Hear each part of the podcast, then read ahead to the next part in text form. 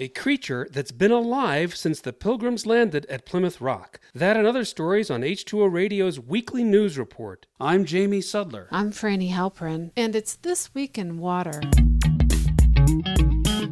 Records are being broken at the Olympics, weather events in the U.S. continue to set disturbing marks. Officials in Louisiana and Mississippi are coping with unprecedented flooding since Thursday. Three people have died and one is missing. More than a thousand people were rescued from cars, trees, and rooftops. Governor John Bell Edwards declared an emergency on Friday and later had to evacuate the governor's mansion in Baton Rouge as it flooded. In some areas, more than 30 inches has fallen, and meteorologist Eric Holthaus is calling this storm a 500 year rainfall event, which is the eighth such storm in America in a little more than a year. However, he notes that the designation is based upon statistics assuming the climate of the past is the same as today, but many are saying that the record flooding is a classic signal of climate change. In stark contrast, parts of Massachusetts are under extreme drought conditions, according to the U.S. Drought Monitor. Major crop losses are possible, as well as water shortages and restrictions. In addition, dangerous heat and humidity are occurring from Virginia north to Maine. In North Carolina last week, the state's epidemiologist resigned, saying that the Department of Health and Human Services had misled the public about the safety of drinking water. Millions of tons of coal ash from Duke Energy's power plants has contaminated groundwater, and state tests have shown that cancer causing chemicals were present in hundreds of nearby wells. Last year, the state told people living near Duke's coal ash ponds not to drink the water, but a few months later, those warnings were retracted. Various environmental groups are suing Duke Energy, and in depositions released last week, Ken Rudo, a state official, asserted that health risks from drinking the contaminated water were downplayed. The governor's office was so upset at Rudo's disclosure that it held a late evening press conference to discredit him, and later the health department said that Rudo exaggerated the health risks. Megan Davies, the state epidemiologist, then decided to resign, saying that she couldn't work for an agency that deliberately misleads the public. Some are concerned about the governor's reaction, given that he worked at Duke Energy for 28 years before he was elected.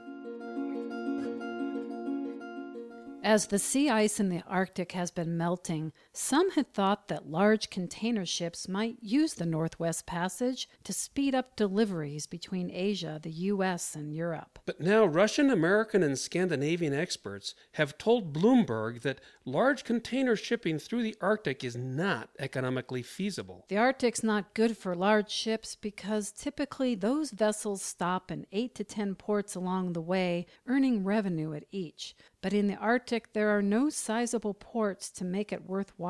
Nevertheless, smaller shipping will likely use the Arctic routes in summer months as melting continues. And commercial fishing may move into the Arctic as cold water fish begin to move further north to find cooler temperatures. And speaking of cold water fish, up until now, the longest living vertebrates on Earth were the bowhead whales going strong until the ripe old age of 200 or so. But according to new research by an international team of biologists, that honor should now go to the Greenland shark, a hulking creature that roams the North Atlantic and Arctic oceans. Researchers used radiocarbon dating to determine the ages of 28 of the sharks, most of which had died after being entangled in fishing nets. They found that one female might be as young as 272 years or as old as 512. So they split the difference, and she was determined to be somewhere in the 400 year range. That means that when that shark was born deep under the sea, the Mayflower was on the surface sailing for Plymouth, Massachusetts. The Greenland shark, a carnivorous predator, meanders very slowly, at about a mile an hour, and lives most of its life in deep, frigid water. Scientists say that the cold temperature may slow the animal's metabolism and explain the creature's longevity. Greenland sharks can be up to 18 feet long, but only grow a centimeter a year and don't reach sexual maturity until they're about 130 years old. This has consequences for the future of the animals. There are a significant number of teenaged sharks swimming about, but they won't be able to reproduce until sometime next century, and for that reason they should be protected.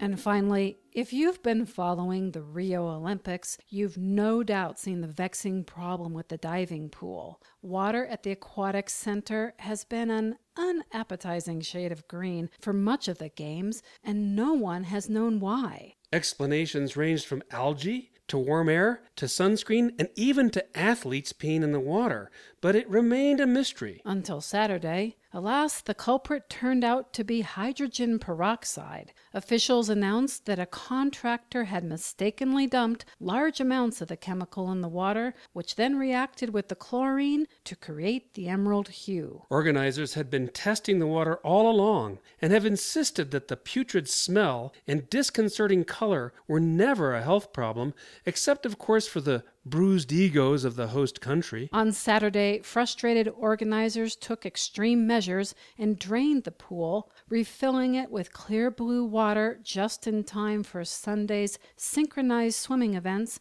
where competitors needed to see each other underwater. The Rio Olympics have been plagued by water issues like pollution in the bay where sailing and rowing took place. The green pool water only added to the problems. But hey, not everyone thinks murky water is a bad thing. British diving legend Tom Daley told Press Association Sport that having green water was actually a benefit. Daley, who won a bronze medal in synchronized diving, said green water made it easier because when sky and water are both blue, a diver can get disoriented. Given the problems that have plagued the games, it's good to hear that someone knows which end is up.